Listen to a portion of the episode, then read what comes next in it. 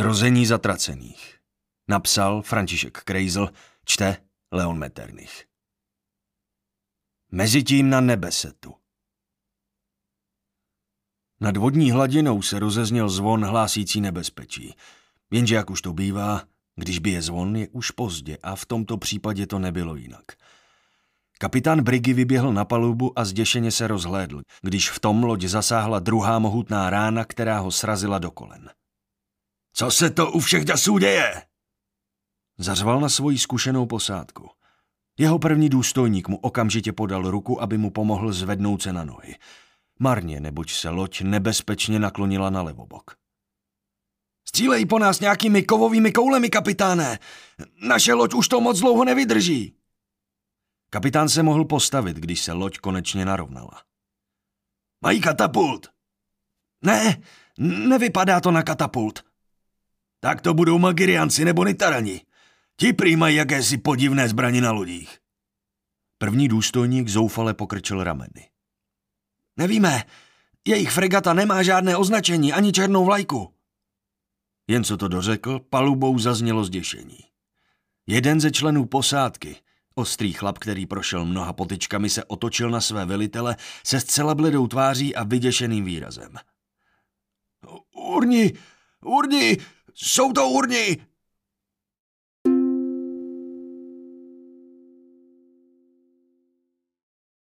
Mezitím na útočící fregatě si jeden z urnů odplivl a podíval se na své společníky. Máte tam další? Dva jeho druhové přikývli a společnou silou zmačkali další plátovou zbroj do takřka bezchybné koule a hodili ji svému střelci. Zkus F2! Zařval na něj kormidelník. Ten přikývl a hodil kouli takovou silou, až ustřelil celý stěžeň brigy. Takhle ji neumoříme! Dodal, když mu připravovali další kouli. Rychle se rozhlédl a spatřil unskou palici. Popadl jí do ruky a několikrát s ní bouchl oprk na paluby. Poté se přes rameno napřáhl a na zkoušku švihl v úrovni očí. To by šlo! Jen to slunce mě sere! Znovu začal prohledávat palubu. V připravené munici byla válečná helmice. Několikrát jí zmáčkl, pobouchal, něco utrhnul a znalecky si prohledl svůj výtvor. Přilbu s kšiltem.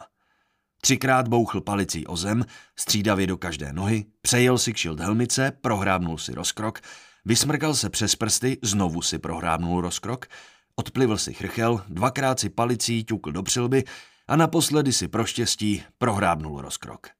Poté kývl a ukázal trojku. Nadhazovač hodil kouli a hned na to se ozvala tak strašlivá rána, že téměř všichni na brize na pár chvil ohluchli. To už ale bylo jedno. Briga se takřka rozpůlila a začala se pruce potápět. Zásah potopená, potvrdil kormidelník radostně. V tom náhle vylétl poklop od podpalubí a z něj vylezl urn s bílou kudrnatou parukou, obličejem pokrytým bílým pudrem a výraznou černou pihou na tváři. Co se tady kurva děje? Zrovna jsem obědval toho šlechtice a vy tu děláte takový randál. Pálkař odhodil palici a poškrábal se na hlavě. My jsme se nudili a tak... Urn v paruce přistoupil k pálkaři a pruce ho udeřil. Ticho, vylovte, co by se hodilo nebo bylo zajímavý. Zbyt tak nechte. Je vám to jasný? Pálkař se otočil a spatřil, jak se na plovoucím kusu trámu houpe kapitán právě potopené brigy. Hned na něj zamával a dal mu znamení, že ho vytáhnou. Kapitán zděšeně vytáhl dýku. Několikrát si ji zběsile bodl do hrudi a poté si ji vrazil do krku. Strach ze zajetí urny byl silnější než put sebezáchovy. Zbábělec! Procedil pálkař skrze zuby a zklamaně dodal. A to jsem měl takovou chuť na živý maso. Počas se z vody vylovili několik truhel zlata, šperků, perel a sudy rumu. Zlato, šperky a perly samozřejmě v zápětí vyhodili jako nepotřebnou zbytečnost a naopak rum a všechny ty dobroučké mrtvoly si nechali. Dokonce měli štěstí a připlavalo pár bílých žraloků jako dezert.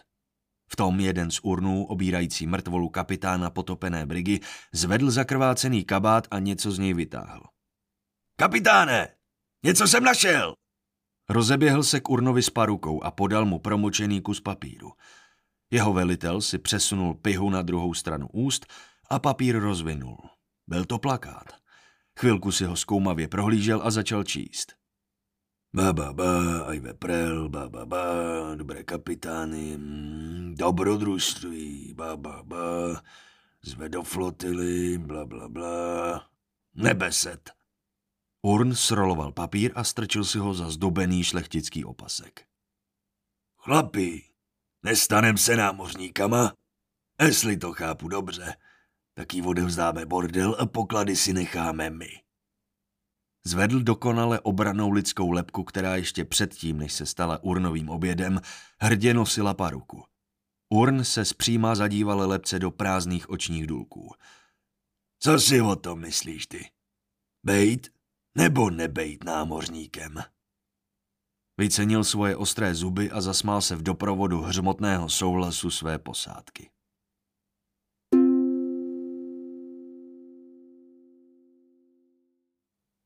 Niheretická stvůra s vypoulenýma očima a hustým chomáčem černých chlupů uprostřed nepoměrně velké hlavy, jenž si po vzoru svého bratra Trevora zvolila trošku ličtější jméno Ozy, a která se sama prohlásila přístavním úředníkem, se zrovna procházela po nábřeží a sledovala ruch přístavu. Poslední dobou sem proudilo hodně námořníků a všichni se chtěli přidat do flotily paní Ajve. Jenže ani polovina z nich neprošla prvotním uvítáním – a toho pohledem na to, co žije v tomto městě. Další se zhroutili k zemi nebo zbaběle uprchli, jen co spatřili přístavního úředníka. Některým vadili urni a dalším tvorové jiné rasy než lidské. Zkrátka tu byl každý padesátý námořník a proto se město plnilo tou nejhorší špínou, jakou mohlo moře nabídnout.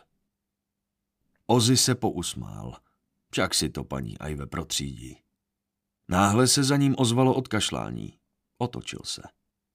Přímo před ním stála opravdu, ale opravdu prastará nemrtvá bytost, vzkříšená ještě za předchozího věku pomocí temných rituálů vůdů. Mrtvola se uklonila a znovu se narovnala za hlasitého chrastění a skřípání kostí. Jmenuji se Forval de Brasco a jsem kapitánem Zelené sirény. Ukázal na loď, vznášející se asi metr nad vodní hladinou, s potrhanými plachtami a zlomeným stěžněm. Na jejíž palubě se povalovala matně zářící zelená mlha. Předpokládám, že jste připluli kvůli výzvě paní Aive Prel. Ano. Když se lič stane námořníkem, tak je to opravdu velká událost a já bych tomu chtěl být součástí. Paní Aive je nekromant, ne nějaký špinavý lič. Nemrtvý kapitán se usmál. Za svůj život jsem potkal desítky ličů a věřte mi, že je poznám na míle. A ona lič je. Ozy přistoupil blíže. Se svou malou výškou se musel značně zaklonit. Opravdu? Řekl zcela bez emocí. Ústa se mu protáhla až k týlu hlavy a odhalila tři řady zubů ostrých jako břitva. Kapitán pozvedl obočí. Chápu.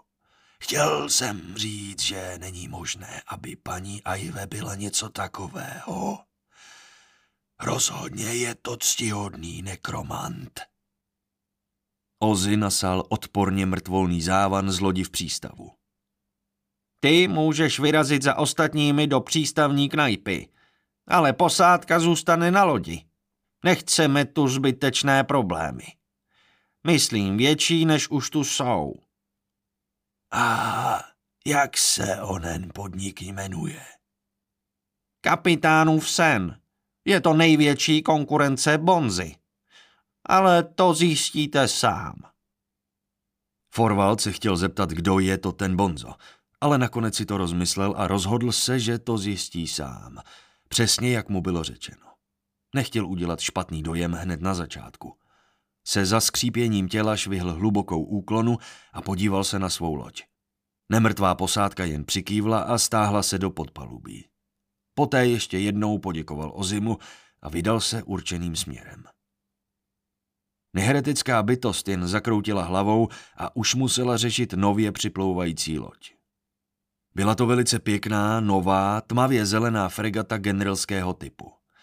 Na lodi vlály praporce rodiny Lin Lin a sama loď nesla název Vilákula. Ozy se pomalu přesunul na potřebné molo. Sledoval, které monstrum z oné lodi vyleze a ani ho nepřekvapilo, když na lávku vstoupila tak třináctiletá pihatá holčička se zrzavými vlasy, svázanými do dvou copů trčících do stran. Správci bylo zcela jasné, že třináctý rozhodně není. Měla sukinku a dlouhé pruhované punčochy. Skákavě přiskočila k úředníkovi a široce se usmála. Dobrý den, jmenuji se Lady Ramona Linlin, ale všichni mi říkají Pipi. Přišla jsem... Ano, předpokládám kvůli výzvě, kterou rozeslala paní Aive Prel. Wow, vypravila ze sebe dívka. Jak to víte? Vy jste vševěd. Ano, řekl klidně Ozy. Chtěl bych vás seznámit s pár zásadními pravidly, které toto město má. Mohla byste, prosím... Už to nedořekl, protože jiná fregata to nabořila klounem přímo do pravoboku lodi Linlin.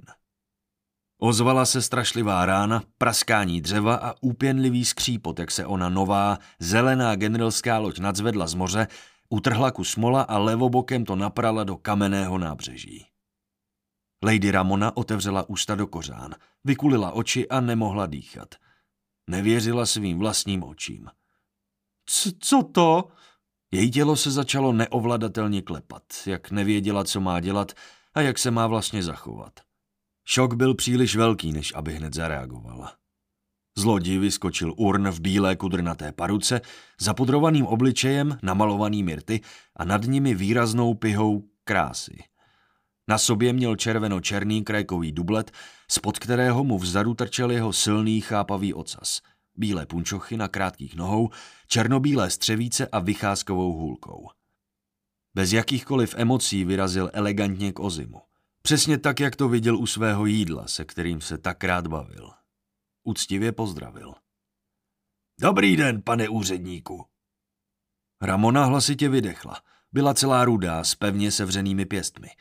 Hned na to se začala sápat na urna a syčela. Já tě zabiju! Urn se k ní klidně otočil. Opravdu? Natáhl vycházkovou hůl a ladně od sebe Pipy odstrčil. A jak to hodláš udělat, dítě? Kolem urna se zvedl démon Zul z dvaceti chapadly. V každém z nich svíral urnský restiový meč dvou čepelí, Sasmel. Urn naklonil hlavu a široce se usmál s pohledem dravé šelmy. Pipi znovu zalapala po dechu a začala ustupovat svědomím, že tenhle je rozhodně silnější než ona. A to snad třikrát. Ozy natáhl ruku na znamení klidu. Pokud jste připluli kvůli výzvě paní Aive Prel, tak vás chci upozornit, že přísně zakazuje souboje mezi kapitány. Urn se na něj podíval. Skutečně? V tu chvíli démon Zul zmizel, jako by nikdy nebyl. Znovu se podíval na dívku. Pokud to je vaše loď, taky jako omluvu zaplatím. Kolik kostí stála? Hovno! Vyhrkla Pipy. Strčila si ruce do kape svých šatiček a vydala se ke své těžce poškozené lodi. Musela to vyřešit, a to tak, aniž by se to dozvěděla máma. Nechtěla se před ní ani před sestrami strapnit, hlavně kvůli tomu, že matka byla proti, aby se stala námořníkem. Je taková výbušná, že? Řekl klidně Urn a vlídně se usmál. To jsou ti mladí, dodal nakonec. Ozy jen udiveně zakroutil hlavou a přejel si dlaní po obličeji. U veškeré herezie. Paní Ajve, kde jste? Zamumlal si a začal Urnovi vysvětlovat, co smí a co hlavně nesmí. V duchu se jen modlil, aby nenastal konflikt s těmi dvěma kapitány, co připluli před několika dny. To by byl hrozný průser, než by je od sebe dokázali odtrhnout, hlavně pro město. Nakonec vytáhl desky a podíval se na urna. No a jak se vlastně nazýváte? Urn se pousmál a uklonil se tak, že natáhl ruku s vycházkovou holí před sebe. Jsem veliký alfasamec, nositel kostí císařské gardy Kaltera Merma, mistr války Kardarkol. A kurva. Ozval se v Oziho hlavě Trevor. Jeden z těchto psychopatů. To raději moroty.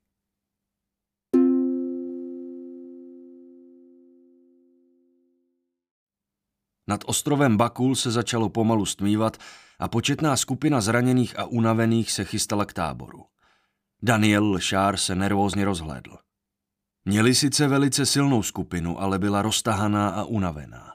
Někteří z nich byli vězni v dole i několik let a to se na nich značně podepsalo. Daniel se podíval na zajištění tábora a musel uznat, že urni, ač na pokraji sil, stále odvádějí dobrou práci. Kdyby smýšleli jako lidé, tak už dávno vládnou celému světu. Po obhlídce se vrátil do středu tábora. U ohniště seděla tichá Ajve, stále pročítající a zkoumající rodokmen. Malkram jí dost zavařil mozek, to se mu muselo nechat. Obešel ohniště, pozdravil Leona vrtajícího se v záhadném udělátku a sedl si vedle Malkrama. Měl bych na tebe pár dotazů. Měl bys čas? Mák se na Daniela zvědavě podíval. Ano, co potřebuješ? No, poslední dobou mě trápí ten brůz. Respektive ty Sašoni. Můžeš mi o nich říct vše, co víš? Pokud teda víš aspoň něco. Tohle zaujalo i Leona a tak si k ním přisedl blíže. Malkram se zamyslel. No, kde bych začal? Daniel jen pokrčil rameny a nadhodil. Třeba tam, že jsou mnohem silnější než moroti. Malkram se zasmál. No tak dobrá. Tak je důležité říct, že nejsou silnější než moroti. Musíte pochopit, že oni jsou taky moroti, tak jak je známe, jen s menšími změnami. Sašoni, hned jak začnou vnímat, si tvoří jakýsi vzorec chování, podle kterého se řídí až do smrti. V průběhu let ho samozřejmě upravují a zdokonalují, čímž ještě víc znemožňují, aby je někdo poznal. Prostě přesně tak, jak to dělají lidi, jen naprosto vědomně. Dokáží se smát, brečet, litovat. Vymýšlejí vlastní vtipy.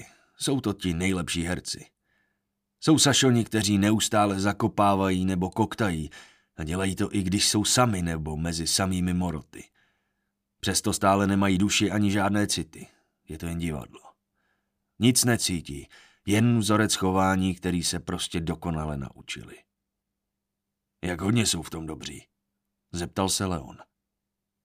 No, jsou důkazy o tom, že lidská žena měla za muže Sašona. Měla s ním tři děti a až do své smrti nic netušila. Svěřil se jí na její smrtelné posteli a to dokonce napodobil i stárnutí. Nutno podotknout, že to byl ten nejúžasnější manžel. Ono totiž platí, že pokud vás Sašon zahrne do svého vzorce, tak je to ten nejlepší přítel, soused nebo nesnesitelný sráč. Tak jako v normálním životě. Je dokonce zaznamenáno, že jedna lidská vesnice sousedila se Sašonskou a šest generací vesničanů nemělo nejmenší ponětí, že to jsou moroti.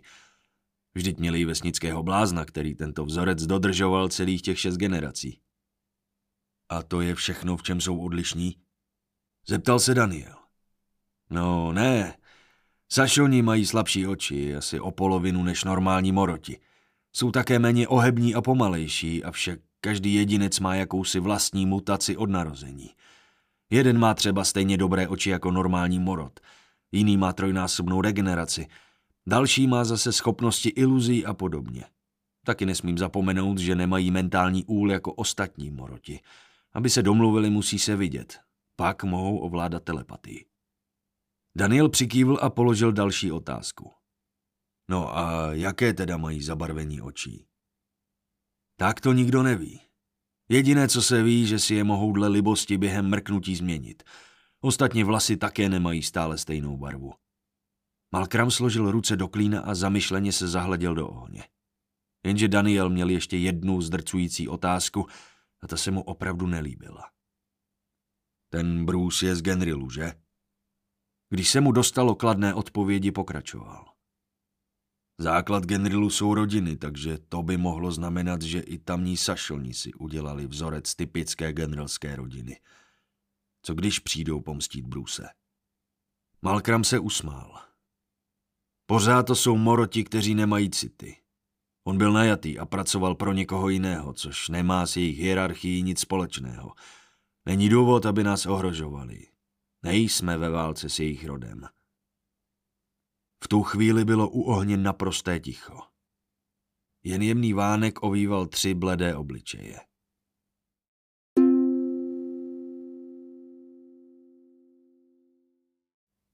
Nemrtvý kapitán Forwald de Brasco vešel do námořní knajpy v sen a musel uznale pokývat hlavou.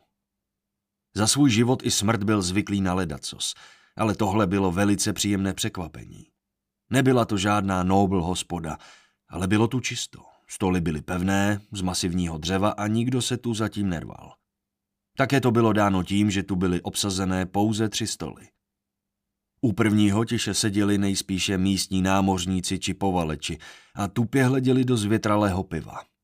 U druhého stolu seděli čtyři podivně vystrojení muži a jedna žena. Forwald měl v skutku precizní úsudek a vnímání, proto je hned zařadil mezi Magiriance. I oni si ho všimli. Jen se podívali na jakési ciferníky na rukávu, prohodili pár slov o něm a pokračovali v předchozí tiché diskuzi. Třetí stůl tvořili čtyři k sobě přiražené stoly a u nich asi dvacet potetovaných námořníků s dokonale upravenými vousy a vlasy. Jejich vůdce, taktéž potetovaný, měl tílko, kšandy, napomádovanou zčesanou patku a dokonale střížený a navoskovaný knír. Ač by to nikdo neřekl, tohle byli nitarani. Klidně seděli, bavili se tlumeně a popíjeli neslazený čaj. Z těch Magirianců necítil žádnou moc ani nadání, ale z těch Nitaranů by mu, kdyby žil, stály chlupy na zátilku. Dveře za Forvaldem tiše vrzly a do knajpy vklouzl další nemrtvý. Oba se přesunuli ke sloupu nalevo ode dveří, na kterém byl připevněný stolek na popíjení ve stoje. Loď je zajištěná, kapitáne, promluvil nově příchozí nemrtvý. Byl to první důstojník Ukara, který se s ním plavil už od nepaměti. Jediný, na kterého bylo naprosté spolehnutí. I jeho si Magrianci změřili a pokračovali v diskuzi. Forwald přemýšlel, co a proč to dělají. Dveře se znovu otevřely a do místnosti vešel podivně až komicky nastrojený urn v paruce a s vycházkovou holí. Jen co se za ním zavřeli, všichni stichli a začali si ho prohlížet. V případě Magrianců i měřit. U carevniny smradlavé frndy, kdo tě to nastrojil? Zařval vůdce Nitaranu a pomalu se postavil. Urn se na něj precizně okoukaným elegantním pohybem otočil. A kdo tebe? To na hubě ti asi takhle neroste, ne? Nitaran si palci podebral k šandy, natáhl a pustil. Tohle je umění, urne. To bys nepochopil. Umění? Zkus to! Jsme muži a upravenost patří k našemu pochlavi. Proto kromě služby paní Ajve máme v plánu si zde otevřít naše vlastní cholictví. Místo, kam si každý muž může přijít odpočinout, pokecat, nechat se opravit, popřípadně i potetovat. Naše služby budou velké a bez žen. Takže jste buzeranti? Zeptal se ledabile urn. Celý stůl Nitaranu se postavil a odstrčil židle. Všichni se začali hlasitě ozývat a ošívat, jako by se chystali do války. Što si to řekl? Zavrčel jejich vůdce a odstrčil jednoho ze své posádky, který mu překážel ve výhledu a vyrazil k urnovi. Najednou se ozval jedovatě pichlavý smích malé Pipy Lin Lin, která stála u dveří, aniž by si kdokoliv kromě Magrianců všiml, že vešla. Takže paní Ajve bude mít bandu teplých polikačů mečů. To je nářez. Vůdce Nitaranu změnil směr a rychlým dupavým krokem došel až k dívce. Pipi založila ruce v bok a zvedla bradu. A co jako hodláš udělat? Já jsem Linlin? Mě nemůžeš jen tak ublížit, aniž by to nemělo násled. Nitarská pěst se jí zabořila do obličeje takovým způsobem, až proletěla dveřmi ven, kde zůstala nehybně ležet. Jakási potetovaná žena se nad ní ohnula, pokývala hlavou a podívala se na vůdce Nitaranů. Jsem její první důstojník. Můžete jí prosím nechat být? Řekla a jen se mile usmála. Nitaran vyfoukl z nosu páru a přikývl. Následně se otočil a vyrazil k urnovi, kolem kterého se začal tvořit démon Zul. Bijec ho však přerušil. Ti jsi urn, Tak što, kdyby se zvýsral na takové trápné triky a byl se jako chlap? Démon Zul zmizel, Urn odhodil hůlku a z výskoku napálil muže takovou ranou, až něco strašlivě zapraskalo a na místě zůstaly jen námořnické boty. Kapitán proletěl sloupem ve středu knajpy a při dopadu mezi své lidi zlomil dva dubové stoly. Urn si promnul ruce. Jmenuji se Vasil Chrýběť, ale všichni mi říkají paviočko. Řekl Nitaran a pomalu se začal zvedat z trosek dvou stolů. Zacpal si jednu nosní dírku a vysmrkal krvavý hlen. Docela slušná rána, ale přesto jsem nic necítil. Na tváři Urna se roztáhl široký úsměv nadšení. Podíval se na zuté boty před ním a znovu na Vasila. Zvedl jedno obočí a sevřel ruce v pěst. Tak druhý pokus, ale tentokrát vážně. Jak chceš, prcku. Do knajpy přivrávorala Pipy a s pomocí své první důstojnice si sedla k jednomu ze stolů. Rozhlédla se po hospodě a spatřila stůl s magirianci. Jeden zrovna dostal korbel vody, do kterého dal asi 30 lžic cukru. Zakroutila hlavou. A pak, že je naše rodina divná. Urn uvolnil ruce. Měl bych jeden dotaz, než budeme pokračovat. Vasil jen pokynul, ať se ptá. Už se nechtěl nechat překvapit, neboť se mu značně motala hlava a nějak podivně mu v ní hučelo. Slyšel jsem legendu o speciální jednotce elitních vojáků patřící carevně.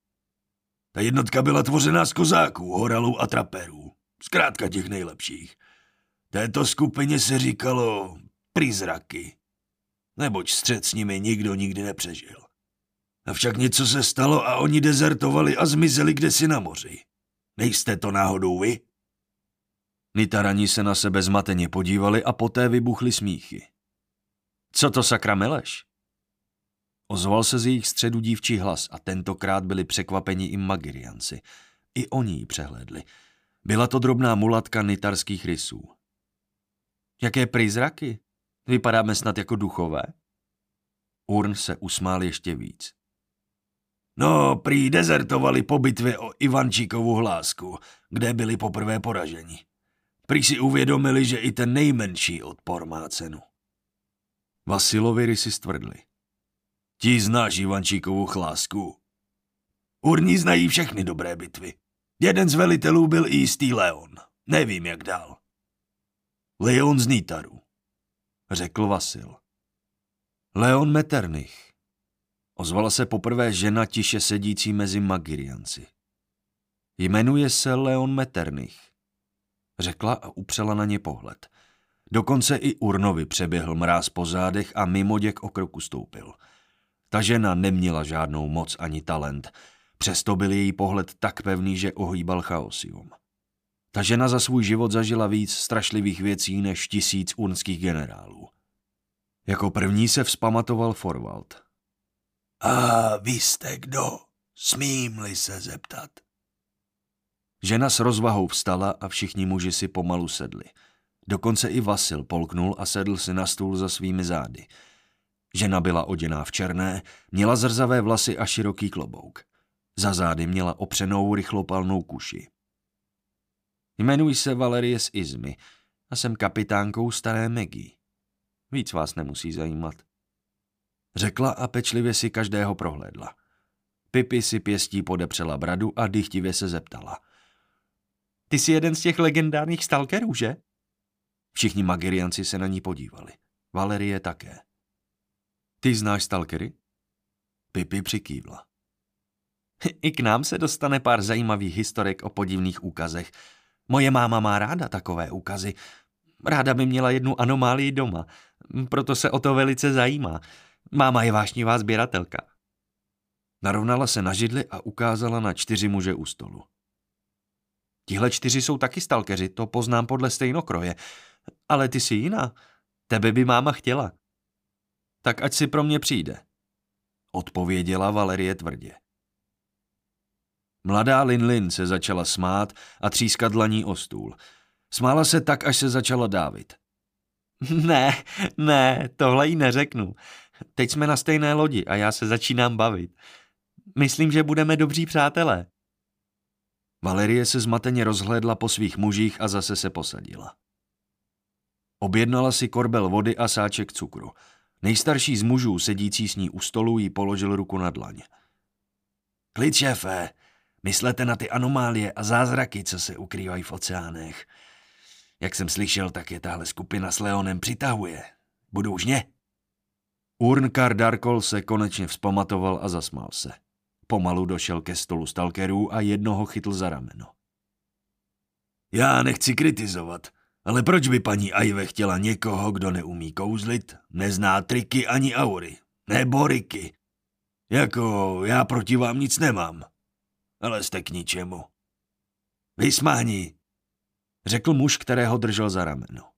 Urn se na něj podíval a škubnutím ruky ho zvedl. Co jsi řekl? Nečekal však na odpověď a dal muži strašlivou ránu, jenže on se ani nehnul. Místo toho se Urnova ruka rozdrtila o jeho obličej. Kar Darkol se chytl za roztrhanou ruku a zařval. Tohle překvapilo i Forvalda. Ten muž měl jakýsi štít obepínající přímo jeho kůži, ale nebyl vidět a ani to nebyl sférický štít. Stalker vytáhl obušek, spojený s jeho oblekem jakýmsi černým lanem. Něco na Urnovi změřil pomocí všemožných ciferníků. Poté otočil několika kolečky na své hrudi a obušek začal vibrovat. Pak už jen jedinkrát praštil Urna. Tomu se protočily oči v sloup a jako prkno dopadl nehnutě na zem. Stalker se zase posadil. Omlouvám se, šéfe. Vyprovokoval mě a já se nechal unést. Řekl pokorně kapitánce. Celou knajpou se rozlilo strašlivé ticho, protnuté jedinou větou. No do prdele, kam jsem to vlezl?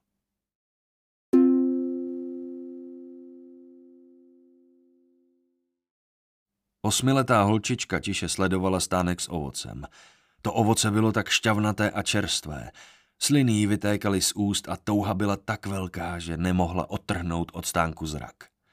V tom si jí všimla stánkařka. Chceš něco koupit, dítě? Holčička se na ní jen smutně otočila. Nemám peníze, řekla tiše a hleděla do země. Stánkařka byla tvrdá obchodnice, přesto jí teď málem puklo srdce při pohledu na tu něžnou dívku bez peněz.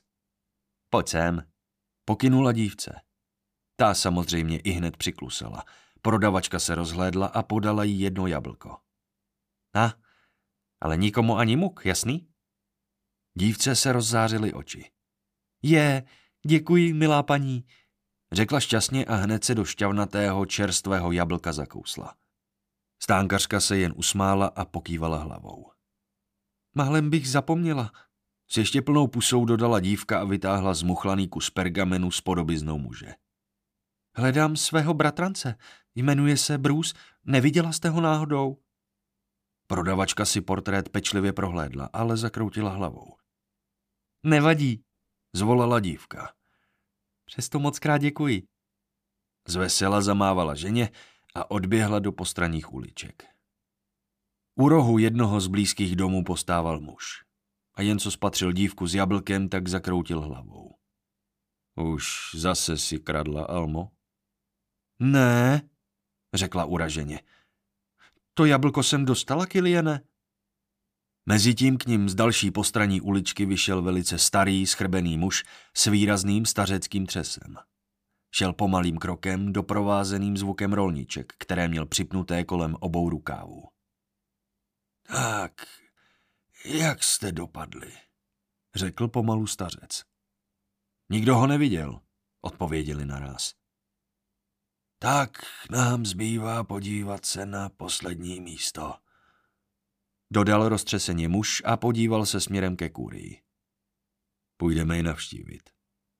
Dodal Kilien a společně vyrazili.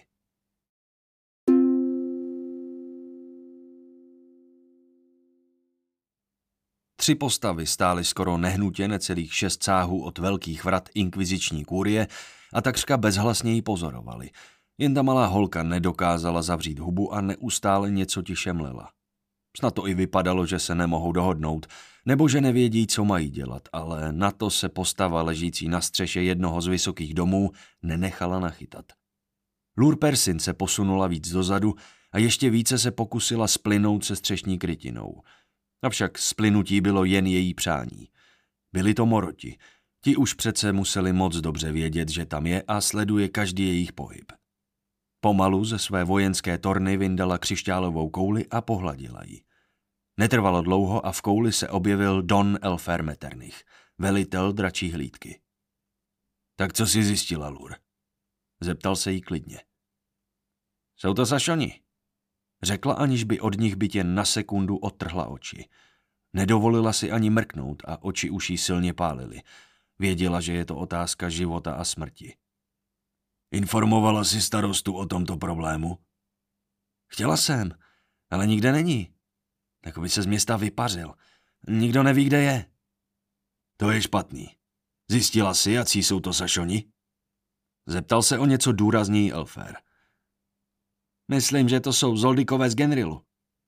Odpověděla mu a jako jediná reakce se rozprostřelo z křišťálové koule absolutně ticho. Jsi si tím jistá? Promluvil nakonec. Když se mu po chvilce dostalo potvrzení, tak pokračoval. Tohle je bezvýchodná situace. Teď mě pozorně poslouchej, Lur. Je mezi nimi Eto.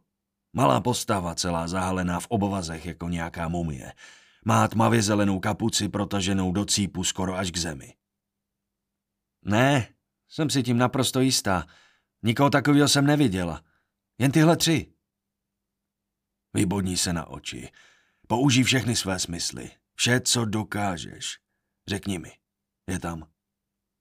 Chvilku to trvalo, ale nakonec odpověděla, že tam nikdo takový není. Z koule se ozvalo hlasité oddechnutí.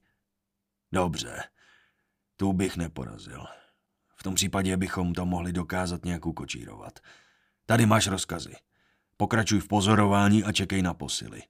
Do té doby se snaž nezasahovat. Je ti to jasný? Ano, pane. Odpověděla razantně a poté se spojení přerušilo. Hlavou se jí honilo několik myšlenek, hlavně to, že měla strach, ale to se mu neodvážila říct. Taky to, že jako prvnímu volala Alexandrovi a ne svému skutečnému šéfovi. Za to by jí Elfer zakroutil krkem. Už uplynula skoro hodina od okamžiku, kdy se postavili před vchod a od té doby nemrkala. Jenže oči si prostě nakonec řekly své a mrknout musela. Byl to doslova okamžik. Přesto tam už dva z nich nestáli a u třetího jen zalapala po dechu.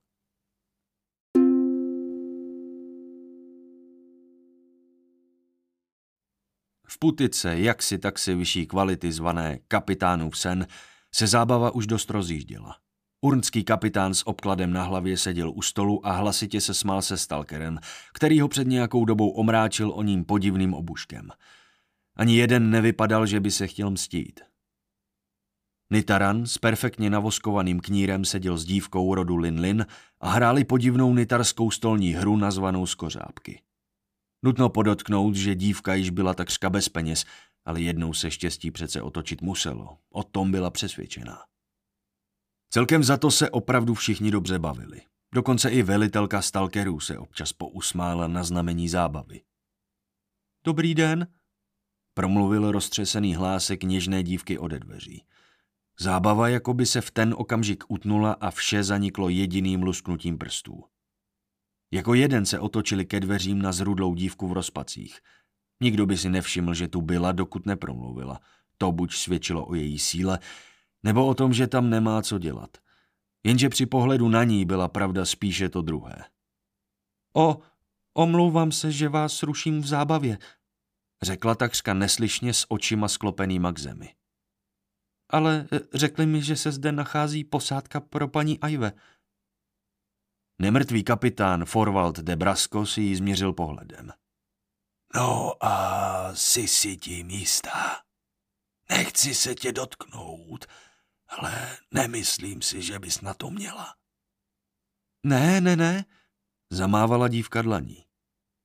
Já nejsem kapitán, já jsem její první důstojník. Hledám někoho, kdo mi řekne, kde mohu zakotvit a podobně. V přístavu jsem žádného úředníka neobjevila. Všichni se na sebe podívali. Jak jako neobjevila? Ty jsi nemluvila s Ozim. Takový nízký muž s velkou hlavou a komáčem havraních vlasů. Má opravdu velká ústa vše ví a předpokládá. Je všude a nikoho nenechá projít. Dívka zakroutila hlavou.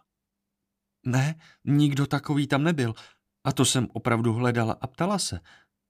No, jeho hledat opravdu nemusíš. Před ním se neschová nikdo, proto je divné, že tam není. Snad je všechno v pořádku. Pokračoval Forwald.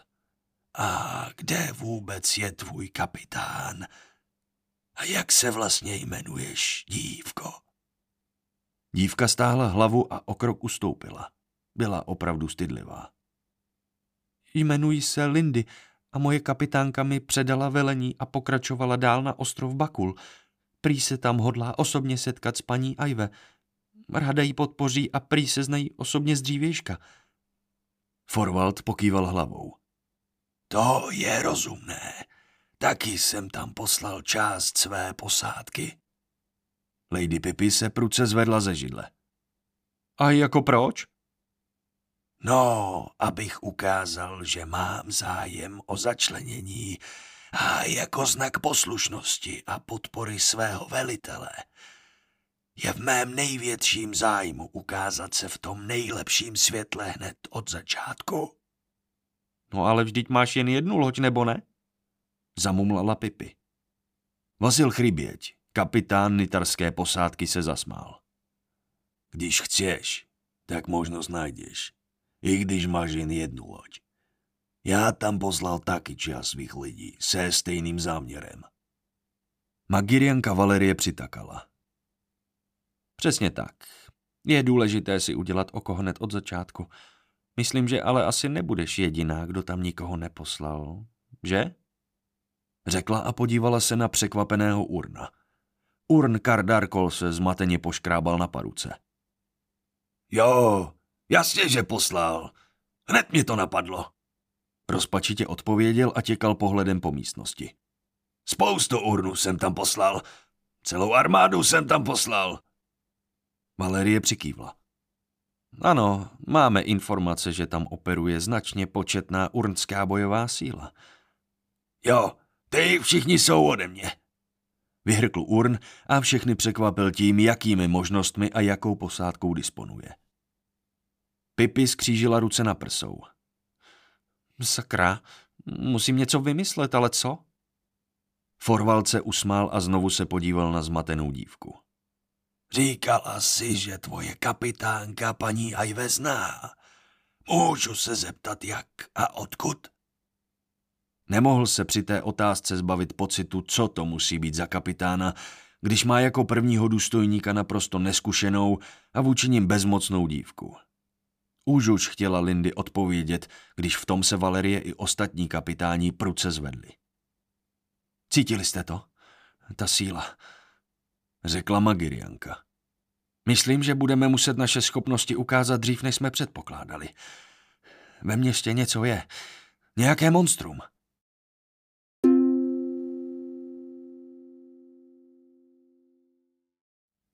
S tříštěním dopadlo na zem dálské porcelánové nádobí nesmírné hodnoty. Přesto to bylo zaskočené chůvě jedno. Lady Eliška Lin Lin se střetla pohledem se svojí sestrou Lady Miriam. Vezmi děti a utíkej do sklepa, poručila jí. Chci bojovat, vyhrkla Miriam. Na tohle nemáš, odpověděla přes rameno Eliška a rozeběhla se z domu pryč.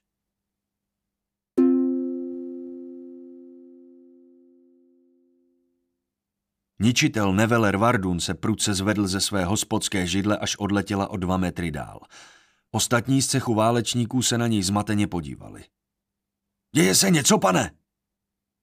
Neveler neodpověděl, jen odsunul masivní dubový stůl a ze stěny popadl těžký obouruční meč.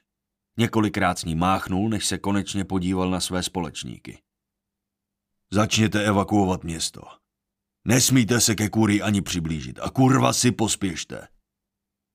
Už mu raději nepokládali žádné otázky. Jen se rozeběhli splnit rozkazy.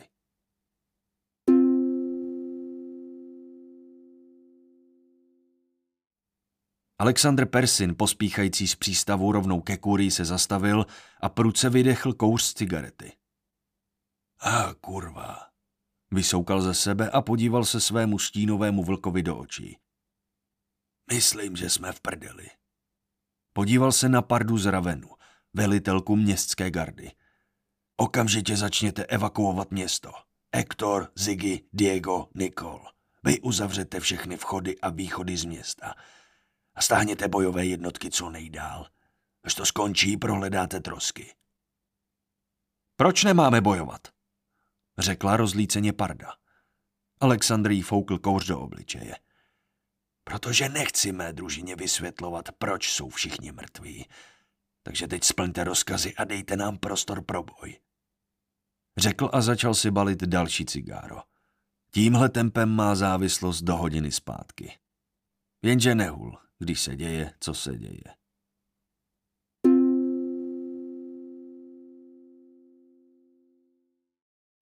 O nějaký čas dříve. Velice starý, schrbený muž s rolničkami na konci rukávů mlčky sledoval kůry, jako by rozjímal nad tím, co přijde.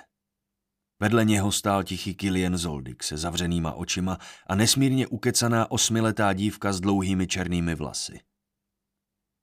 Mohla bys zavřít alespoň na okamžik tlamu, zavrčel starý muž. Alma se na něj podívala. A co za to, dědo? Muž se na ní úkosem podíval.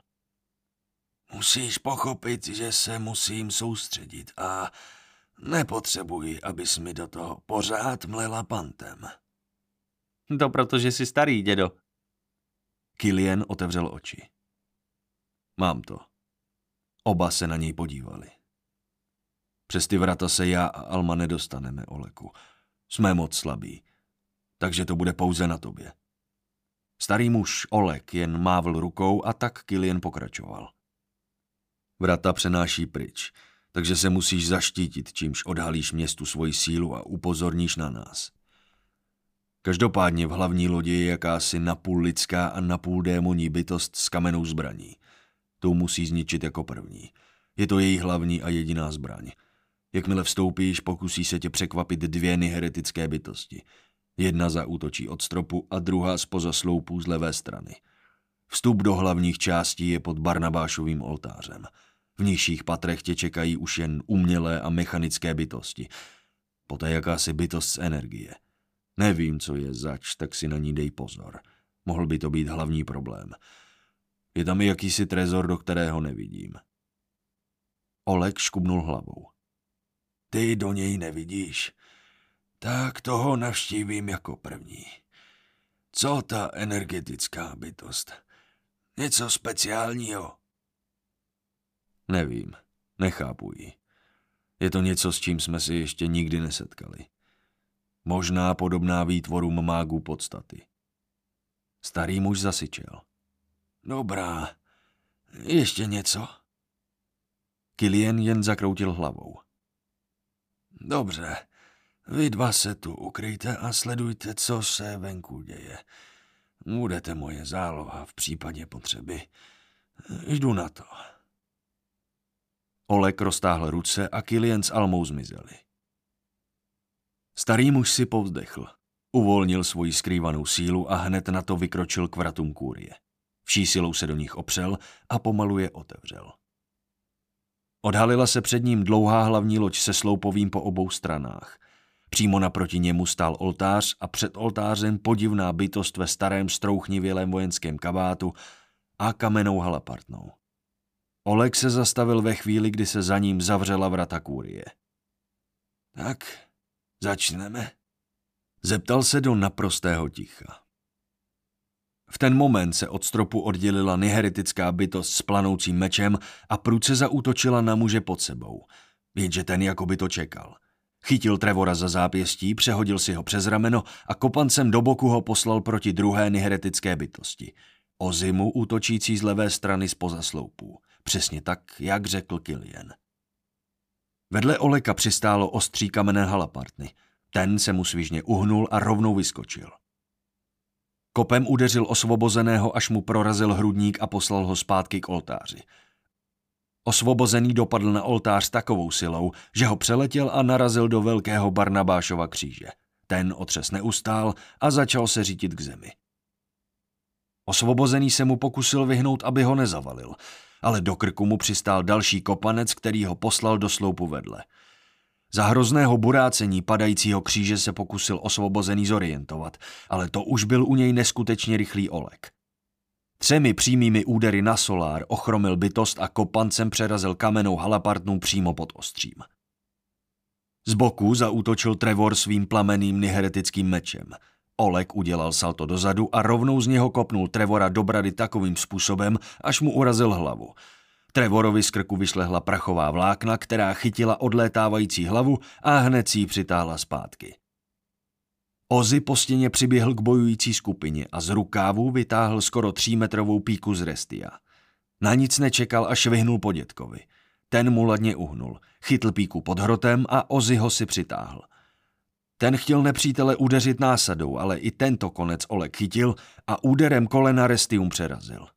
Poté udělal úkrok dozadu, zaujal postoj a udeřil Ozyho dlaní do hrudi.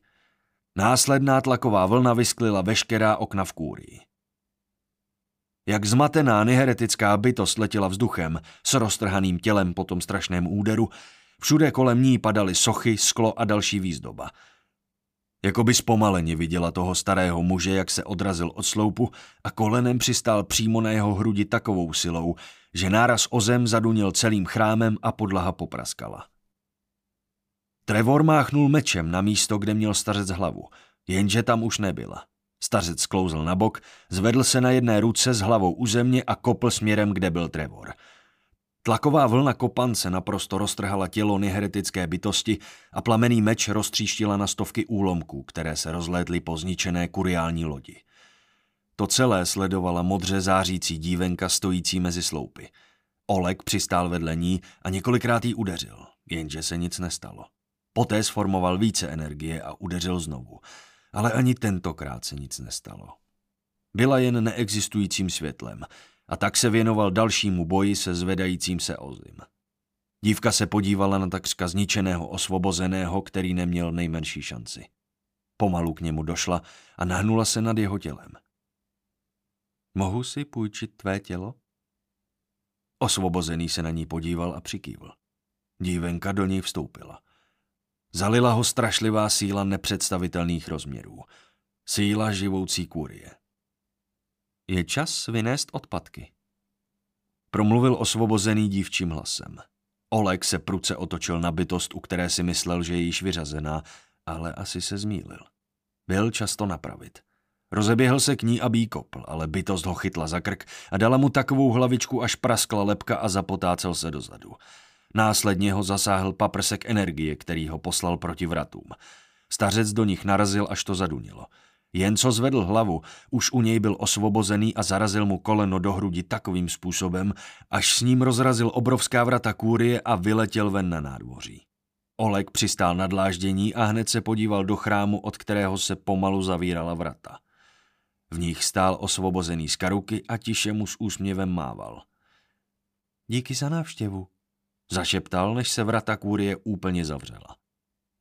Ozy se převalil na bok směrem, kde ležel jeho úplně vyřízený bratr.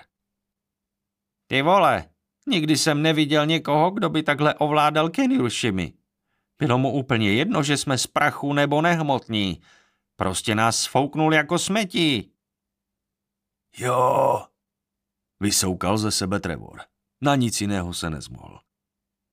Z osvobozeného vystoupila dívenka. Děkuji, trošku jsem tě vyléčila.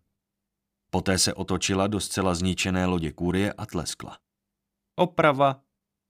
Ze všech otvorů začali vylézat mechaničtí pavouci, kteří začali okamžitě rozsáhlou rekonstrukci. Venku se Olek otočil zády ke kůry a spatřil několik lidí různých ras, jak kolem něho stáli v půlkruhu a tiše ho sledovali připraveni bojovat. Starý dědula si povzdechl a zasmál se. Kiliene, nejsem si jistý. Tak to zkontroluj. Nerad bych tady zhebl. Roztáhl ruce a sevřel pěsti. Druhé kolo a stále jsem fit.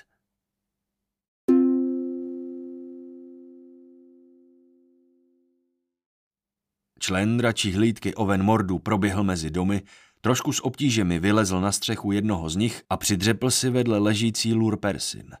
Těžce přitom oddechoval a utíral si spocené čelo. Lur se na něj podívala.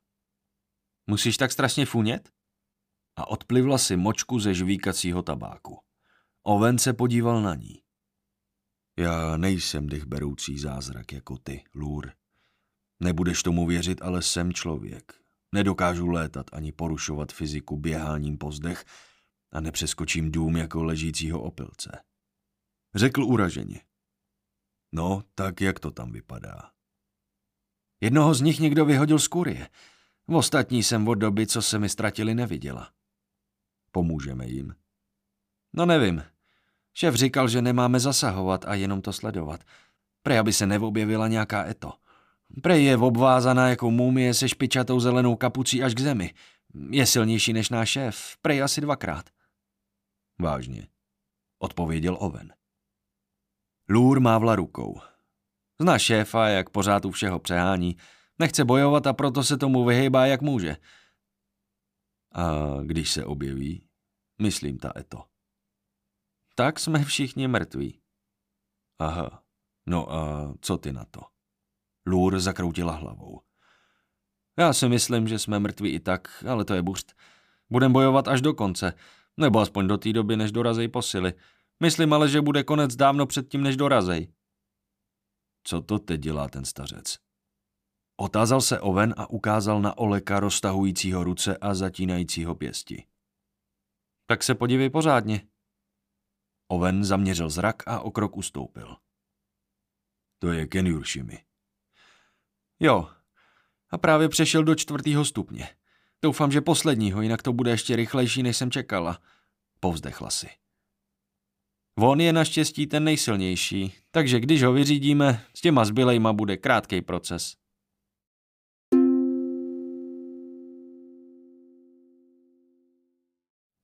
Velice starý muž Oleg Zoldik se pozorně rozhlédl po té spoustě lidí, kteří ho očividně přišli zastavit. Musel se tomu zasmát. Už uplynulo opravdu hodně let, co si pořádně protáhl svaly. Od té doby, co někdo zničil skokany paprskem z nebe, vlastně s nikým opravdu na doraz nebojoval. Kiliene, nejsem si jistý. Tak to zkontroluj. Nerad bych tady zhebl. Promluvil jen tak do vzduchu neurčitým směrem. Na střeše kůrie přímo za obřím Barnabášovým křížem se rozhledl Kilian Zoldik, pomalu zavřel oči a jakoby se zcela vypnul – jako by pro něj svět přestal existovat. Oleg zatnul a vycenil zuby, roztáhl ruce a sevřel pěsti. Vzduch kolem něho jakoby zhoustnul a zavlnil se. Druhé kolo a stále jsem fit. Kdo jsi a co tu chceš? Zeptal se Alexandr. Nečekal odpověď, jen to chtěl zkusit. Oleg se na něho otočil a vybral si svůj první cíl – Zařval a rozeběhl se k němu. To Alexandra absolutně zaskočilo. Neměl rychlost a ani obratnost se tomu starci vyhnout. Jen stál a sledoval, jak k němu v jediném mrknutím oka přiběhl a kopl ho do čelisti takovým způsobem, až mu ji rozdrtil. Proletěl plotem a vletěl přímo do lešárovského altánku, kde zůstal ležet. Kňučící litriel k němu přiběhla a začala mu olizovat obličej. Ničitel Neveler Vardun ze sebe vydal válečný pokřik a máchnul obouručním mečem přímo proti útočníkovi. Ten se na poslední chvíli uhnul. To už však útočil kapitán Vasil Chrýběť se svým roztočeným zemdihem. Olek udeřil svištící zemdich svým ramenem a odrazil ho. V zápěti chytil Nevelerovu čepel a dal mu do obličeje loktem, až něco zapraskalo. Lady Ramona Lin Lin, přezdívaná Pipy, k němu přiběhla ze zadu Vyskočila a kopla ho oběma nohama dozad. Oleg, držící čepel meče, ho škubnutím vyrval ničiteli z ruky a jako oštěp hodil na padající Ramonu. Mečí projel břichem a přibyl jí k zemi. Hned na tomu ramenem projelo Forvaldovo ostří. Jak se na něj otáčel, chtěl provést nemrtvý kapitán ještě jeden úder, ale sevření starcových svalů mu nedovolilo vytáhnout meč a tak ho raději pustil a pokusil se od Oleka odskočit. Ten ale kopnul a rozdrtil kapitánovi snad všechna žebra. Poté se pruce otočil a chytil letící šíp. Křupnutím ho zlomil v ruce a podíval se směrem, kterým šíp přiletěl. Němá lučišnice Maura stála na druhém konci bojiště a vyděšeně sledovala celou scénu. Stařec dupl do dláždění ulice, až jedna z dlaždic vyletěla a kopnul jí směrem k lučišnici. Ta jen stála a sledovala, jak k ní jako projektil letí obyčejná dlaždice posílená vrcholovou technikou Kenirushimy, takže měla tak pět tun. Ozvalo se zadunění. To cizí ruka chytila dlaždici a rozdrtila ji. Poté volně klesla. Maura se podívala na mladou ženu, která ji zachránila a tiše vzdychla. I všichni bojující se podívali, co se děje a kdo se k ním připojil. Sestro, vydechla Ramona, hledící na Lady Elišku Linlin, která právě dorazila. Ovšem kdo na nic nečekal, byl Olek. Odrazem vystřelil směrem k nově příchozí, jenže v tu chvíli ho cosi zasáhlo do boku a srazilo k zemi. Olek se převalil a po střelci hodil meč, který měl stále v rameni. Jeden ze stalkerů jen tak tak stihnul uhnout. Meč vletěl do města a zbořil jeden z domů. Teď už tam byli všichni. Oleg se okamžitě rozeběhl proti Stalkerovi, ale něco mu chytlo nohu a tak z otočky kopl dozadu, až to zasvištělo. Jenže útočník byl až moc nízký a tak ho minul. Urn Kardarkol ho udeřil do rozkroku, poté ho chytl za tvář a švihl s ním o zem. Než se Oleg vzpamatoval, zaútočilo na něj všech dvacet chapadel démona Zul. Než ale dopadli, stařec o sebe udeřil pěstmi. Tím vytvořil tlakovou vlnu, která odhodila Urna i s démonem Zul. Kapitán Valerie z Izmy se rozhlédla. Dorazilo s ní pět stalkerů, oblečených do zbrojí TK-1 a s podivnými hranatými batohy na zádech. Zapte ho! Zařvala a ukázala jeho směrem. O co se tady asi snažíme, ty krávo? Osopil se na ní Neveler s obličejem od krve a několika vyraženými zuby. Valerie se podívala na Lady Elišku a přešla přitom odpověď toho Barbara. Ty bojuješ s námi? Eliška jí opětovala pohled. Zabavte ho a já ho dodělám. Valerie zasyčela. To určitě. Oddělám ho sama. Olek vyskočil ze země a hned vyběhl. Třemi skoky překonal skoro 20 metrů. Pokusil se kopnout nejbližšího stalkera. Ten ale tasil dvě perkusní pistole. Prvním výstřelem prostřelil útočníkovi stehno a druhým ruku. Jen co se k němu Olek přiblížil, z batohu vyšlehl prout tepelné energie a muž se vznesl do vzduchu. Tam zůstal vyset a jen kroužil přebíjejíce zbraně. Oleka to překvapilo. To už však dostával další a další rány do těla. Rozhledl se a zaútočil na Valerii, která jako jediná neměla tryskový batoh.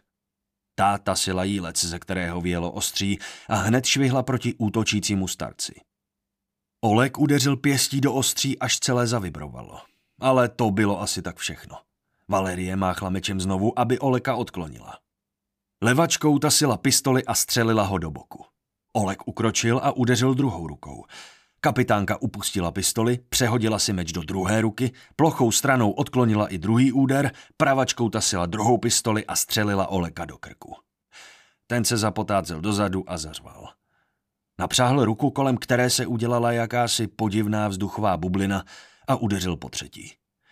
Valerie se pokusila o ten stejný trik, ale zbraň se po té strašlivé ráně roztříštila. Tlak takřka roztrhal její zbroj a ona proletěla stěnou domu za jejími zády. Šéfe! Zařval její zástupce Buda a trošku klesl.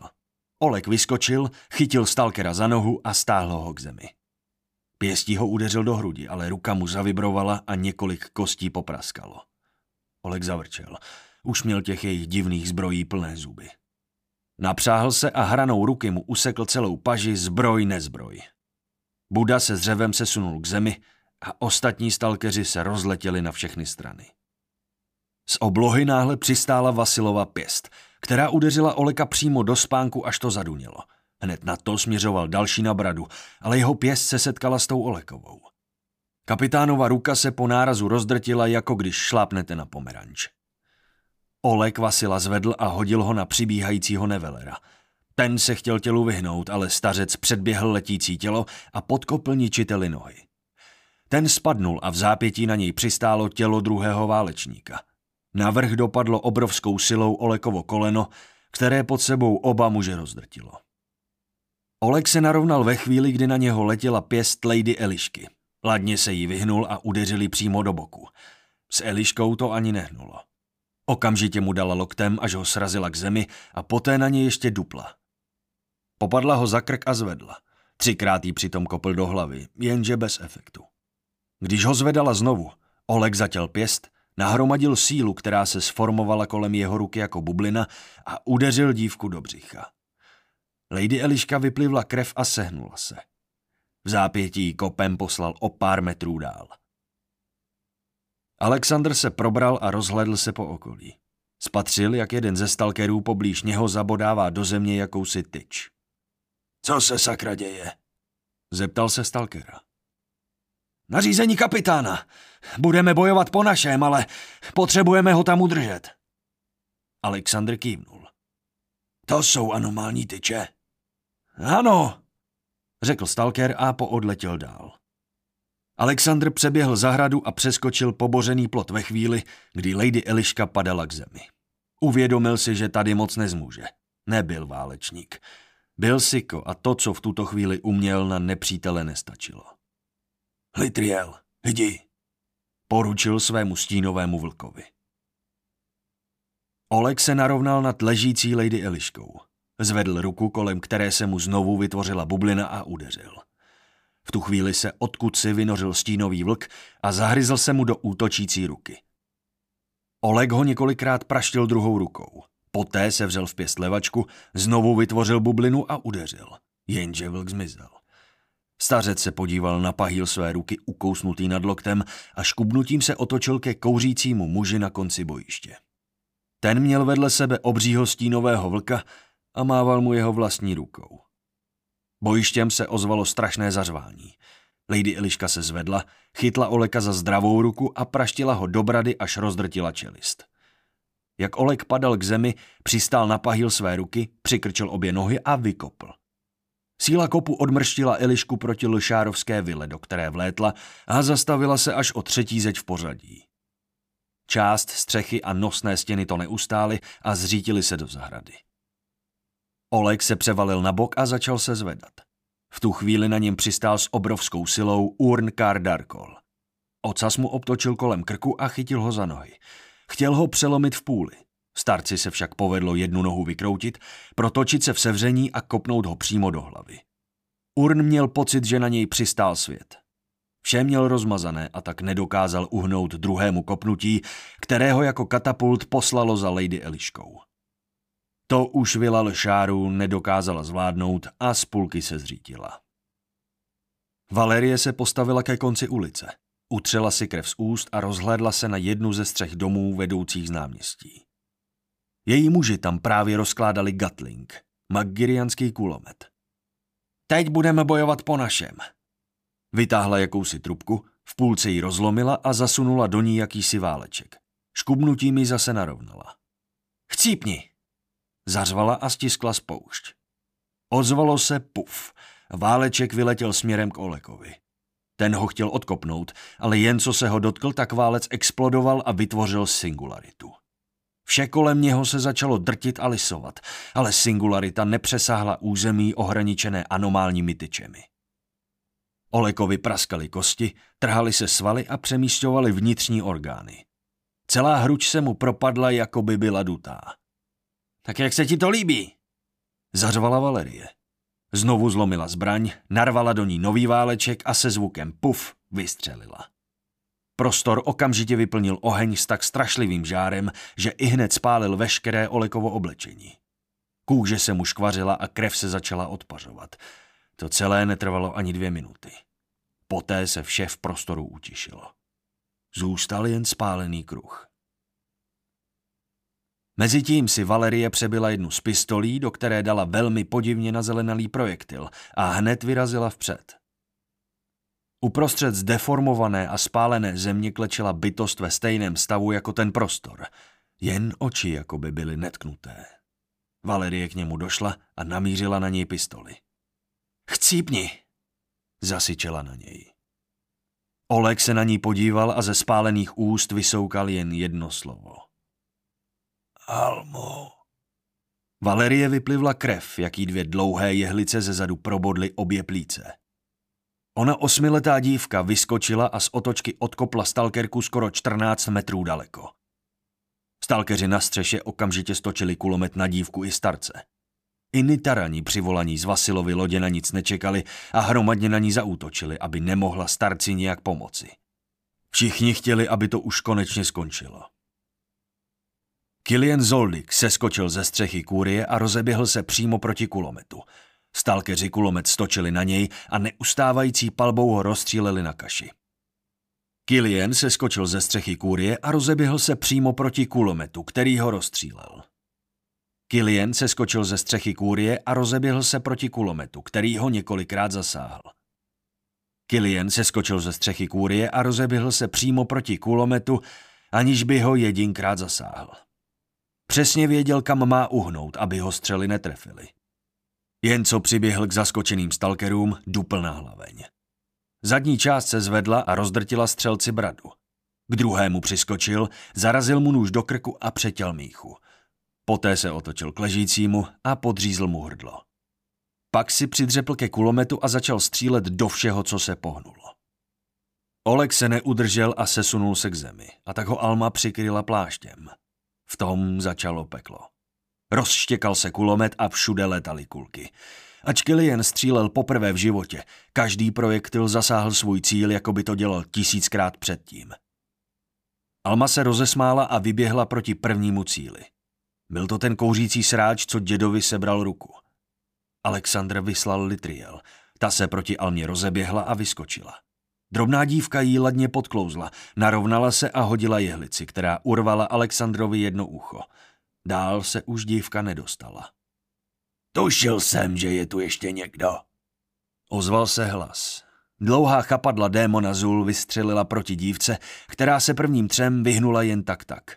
Čtvrté jí chytlo za nohy a páté za ruce.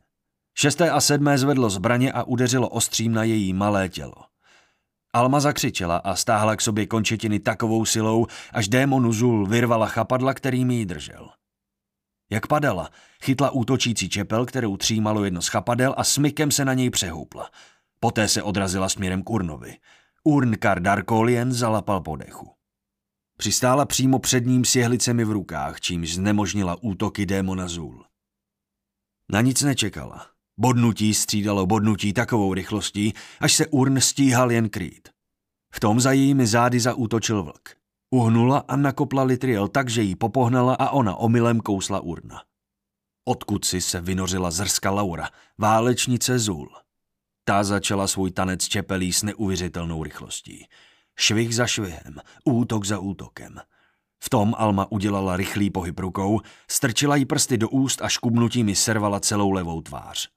Laura zařvala, ale hned na to jí jehla vražená pod bradu až do mozku utišila. Bojiště se rozdělilo. Část běžela útočit na dívku a část na střelce. Jen jeden se rozhodl zachovat jinak.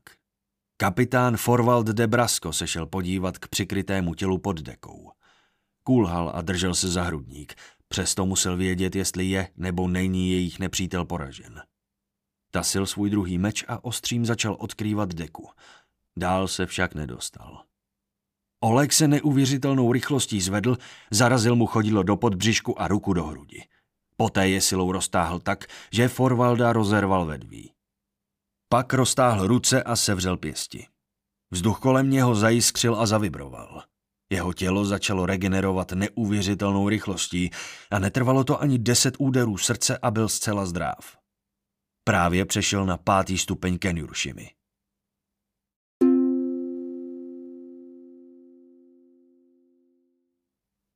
Olek vydechl. Teď začneme zabít. Nedořekl to.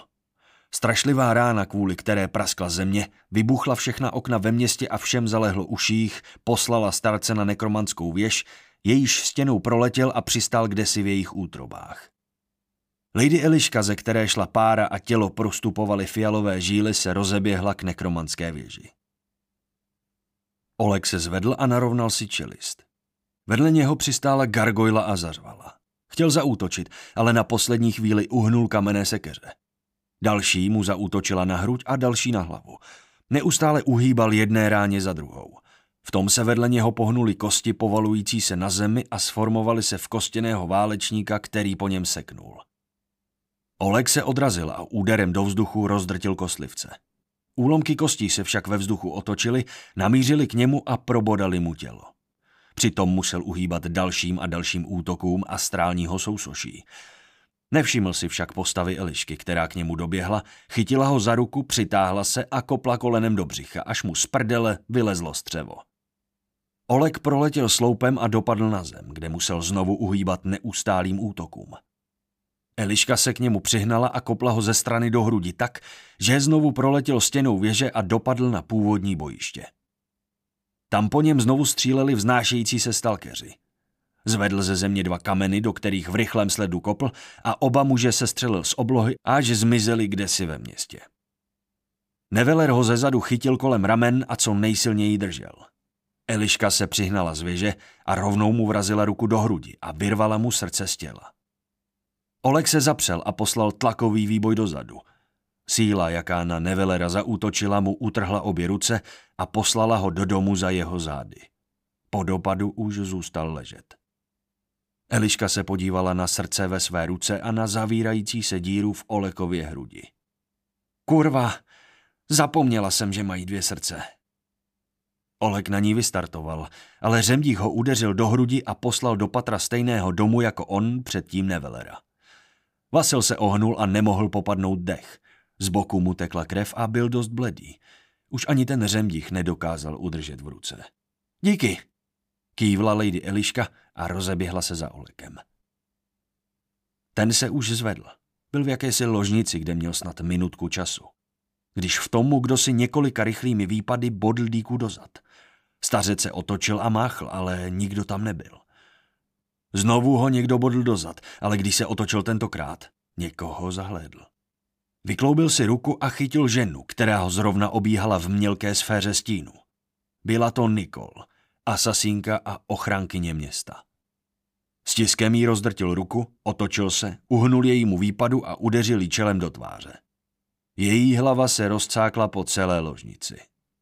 Ne! Zařvala Lady Eliška a zaútočila, jenže Olek uhnul. Dal jí ránu na spánek a srazil k zemi. Poté jí zvedl nad hlavu, jenže dívka byla najednou těžká tak sto tun. Nohy se mu pod tou díhou rozdrtily a oba se propadli o patroníž. To už však dům nevydržel a celá jedna strana se začala řítit k zemi. Olek ještě dal Elišce ránu loktem a vyskočil z okna domu, který se za ním bortil. Alexandr zatím sledoval bojující Almu a nemohl uvěřit vlastním očím. Jaký má porazit? Měl strach. Popadl svoji díku s upasem a zaútočil na její nechráněná záda. Nebyl v tom plán, jen se odkryla a tak zapracoval instinkt. Alma se otočila zrovna ve chvíli, kdy zvedal ruku s dýkou. Pohledla mu přímo do očí. Alexander dýku upustil a rozeběhl se pryč. Plakal, řval, škubal si vlasy a než ho jeho vlčice srazila k zemi, byl skoro v přístavu.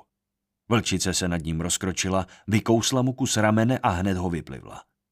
Alexandr, který nevěděl, co tu dělá a proč se to stalo, se podíval na kus masa, ve kterém byla zabodnutá jehlice. Vzal do ruky, čichl si k ní a zasyčel. Ta svině. Zmagořela ho nějakou speciální sašonskou látkou. Zvedl se, že vyrazí zpátky, ale všiml si, jak se dům a ve prel řítí k zemi. No prdele. Podíval se na svoji vlčici Litriel. Jdi. Litriel se rozeběhla ulicí, proběhla kolem Almy a proskočila mezi chapadly démona Zul. Vyhnula se všem kulkám a skočila do hroutícího se domu. Proběhla kolem ležící Elišky a vyskočila za Olekem z okna. Když dopadl a narovnal se, vykousla mu velký kus boku i z žebry. Hned na to zmizela ve stínu. Olek se zapotácel dozadu. Před ním se k zemi sesunul dům a ani nepostřehl, že mu chybí další část těla. V podstatě měl odhalené veškeré vnitřní orgány. Vedle něho se opět vynořila vlčice Litriel a znovu zaútočila, jenže tentokrát byl Olek rychlejší. Přikrčil se a útokem ze spodu jí chtěl utrhnout hlavu. V tom mu dvě dlaně dopadly na uši a jeho hlava se střesknutím rozlétla po okolí. Pod eliščinými sraženými dlaněmi se zhroutilo k zemi mrtvé torzo. Utřela si ruce o bok a celá od krve a kusy šedé kůry omdlela vysílením. Lady Ramona, přezdívaná Pipy, vytáhla svůj byč a několikrát s ním práskla o zem. Sledovala přitom, jak Urn Kardarkol bojuje s tou malou holčičkou. Byla tak obratná, že i když měl jeho démon Zul 18 chapadel, nedokázal jí trefit. Chvilku je sledovala a snažila se pochopit ty neskutečné pohyby. Švihla byčem, chytila holčičku za nohu a díky tomu na ní dopadla jedna z čepelí a usekla jí ruku. Ta však okamžitě druhou rukou byč zachytila a škubnutím se přitáhla k Pipi, aby na ní nemohl démon Zul znovu zaútočit. Pokud nechtěl zabít Ramonu. Alma se odrazila a přistála za ní. Pipi se snažila co nejrychleji otáčet, ale byla příliš pomalá. Alma jí vrazila ruku dozad a vytáhla skoro celou páteř. Zvedla ji a hodila na urna. Ten se tělu pokusil uhnout, ale vedle něho se objevila Alma a máchnutím mu vyrvala celou ruku i s ramenem. Urn se zhroutil k zemi. Chtěl něco udělat, ale druhý útok mu rozpáral břicho, až se mu ven vyvalila všechna střeva. Kapitán Valerie se opřela o zeď domu. Stěžka dýchala a sípala. Ze svojí sumky vytáhla jakýsi sáček, který roztrhla a nasypala si ho do obou ran. Jen to zasyčelo a zabublalo. Tělo jí zachvátila strašlivá bolest. Přesto zatnula zuby a vydržela to. Ty svině, svině skurvený. Zaskřípala zuby a sáhla po poslední brašně. Z ní vytáhla jakési zařízení, které bylo tvořené ze čtyř tyčí a z fialového krystalu. Na boku měla zbraň vyryto BFG odtučňovač. Pomalu se postavila, zbraní namířila na Almu a vystřelila. Paprsek jen těsně minul, stalkerka však nečekala a střílela dál. Alma se k Valerii rozeběhla obloukem a ta si uvědomila, že běží tak rychle, že nestihne vůbec nic udělat. Nedokáže se za ní otočit a zasáhnout jí. Sašonka skočila na stěnu domu, chvilku po ní po čtyřech běžela a poté se na Valerii odrazila. V půlce letu se však ozval výstřel. Kulka proletěla Almě hlavou. Mozek se jí rozstříkl pozdi a ona spadla k zemi. Kapitánka se otočila. Spatřila Bartála stojícího na konci ulice tak, jak to dělají jen pistolníci z Magirianu. Ten jen odfoukl kouř vycházející z hlavně, několikrát pistoli protočil na ukazováku a ladně ji zasunul do pouzdra, zavěšeného proklatě nízko. Omlouvám se, byl jsem rybařit. Co se tu děje? Alma zatnula pěsti a začala se zvedat. Když jí v hlavě přistála druhá kulka, tak si zase lehla. To už Valerie na nic nečekala. Naprala do ní paprsek z odtučňovače, až ji úplně vymazala. Kurva malá, skurvená! Killian, který už dávno nestřílel, protože neměl co, se zvedl a ustoupil o několik střech dál do města. Najednou si zastavil, jelikož mu za zády co si zavrčelo. Pruce se otočil, chytil letící litriel za čumák a odhodili stranou. Ta zůstala na místě dopadu ležet, aniž by se pohnula. Alexandr se na okamžik zarazil. Poté pokračoval v útoku. Švihl dýkou Kilienovi po krku. Ten ji loktem vykryl, podkopl Alexandrovi nohy a podíval se mu zpříma do očí. Alexandr přikývl. Průce se zvedl, podřízl si hrdlo a po hlavě skočil ze střechy. Hned na to se skočil i Kilien, ale než dopadl, zastavil se ve vzduchu, kde se kolem něho vytvořilo devět kruhů, které ho měli zabít. Jenže ty se najednou zrušily a on bezpečně dopadl na zem. Jin, oven mordu, zůstal skoprnile stát jako socha. Nechápal, co se děje a proč nedokáže ovládat svoje tělo a hole.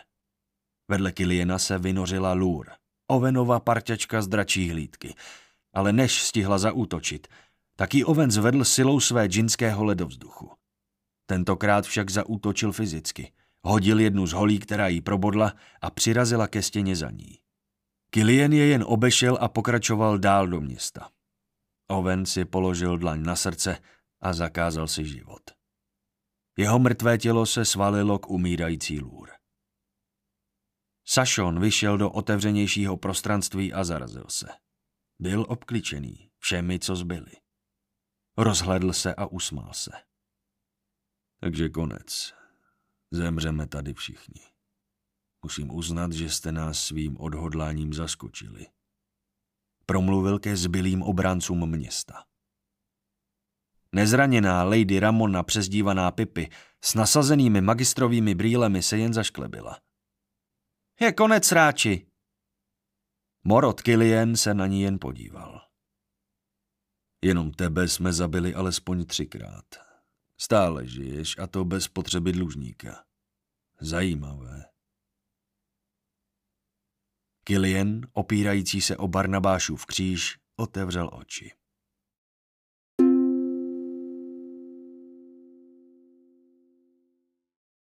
Oleg zatnul a vycenil zuby. Roztáhl ruce a sevřel pěsti. Vzduch kolem něho jakoby zhoustnul a zavlnil se. Druhé kolo a stále jsem fit. Kdo jsi a co tu chceš? Zeptal se Alexandr. Nečekal odpověď, jen to chtěl zkusit. Vedle Oleka se skočil Kilien. Tak jsem to zkontroloval a nemá to cenu.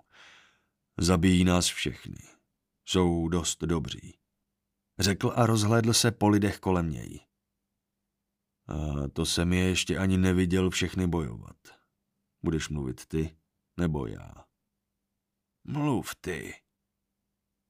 Jmenuji se Kilian Zoldik a myslím, že došlo k nedorozumění.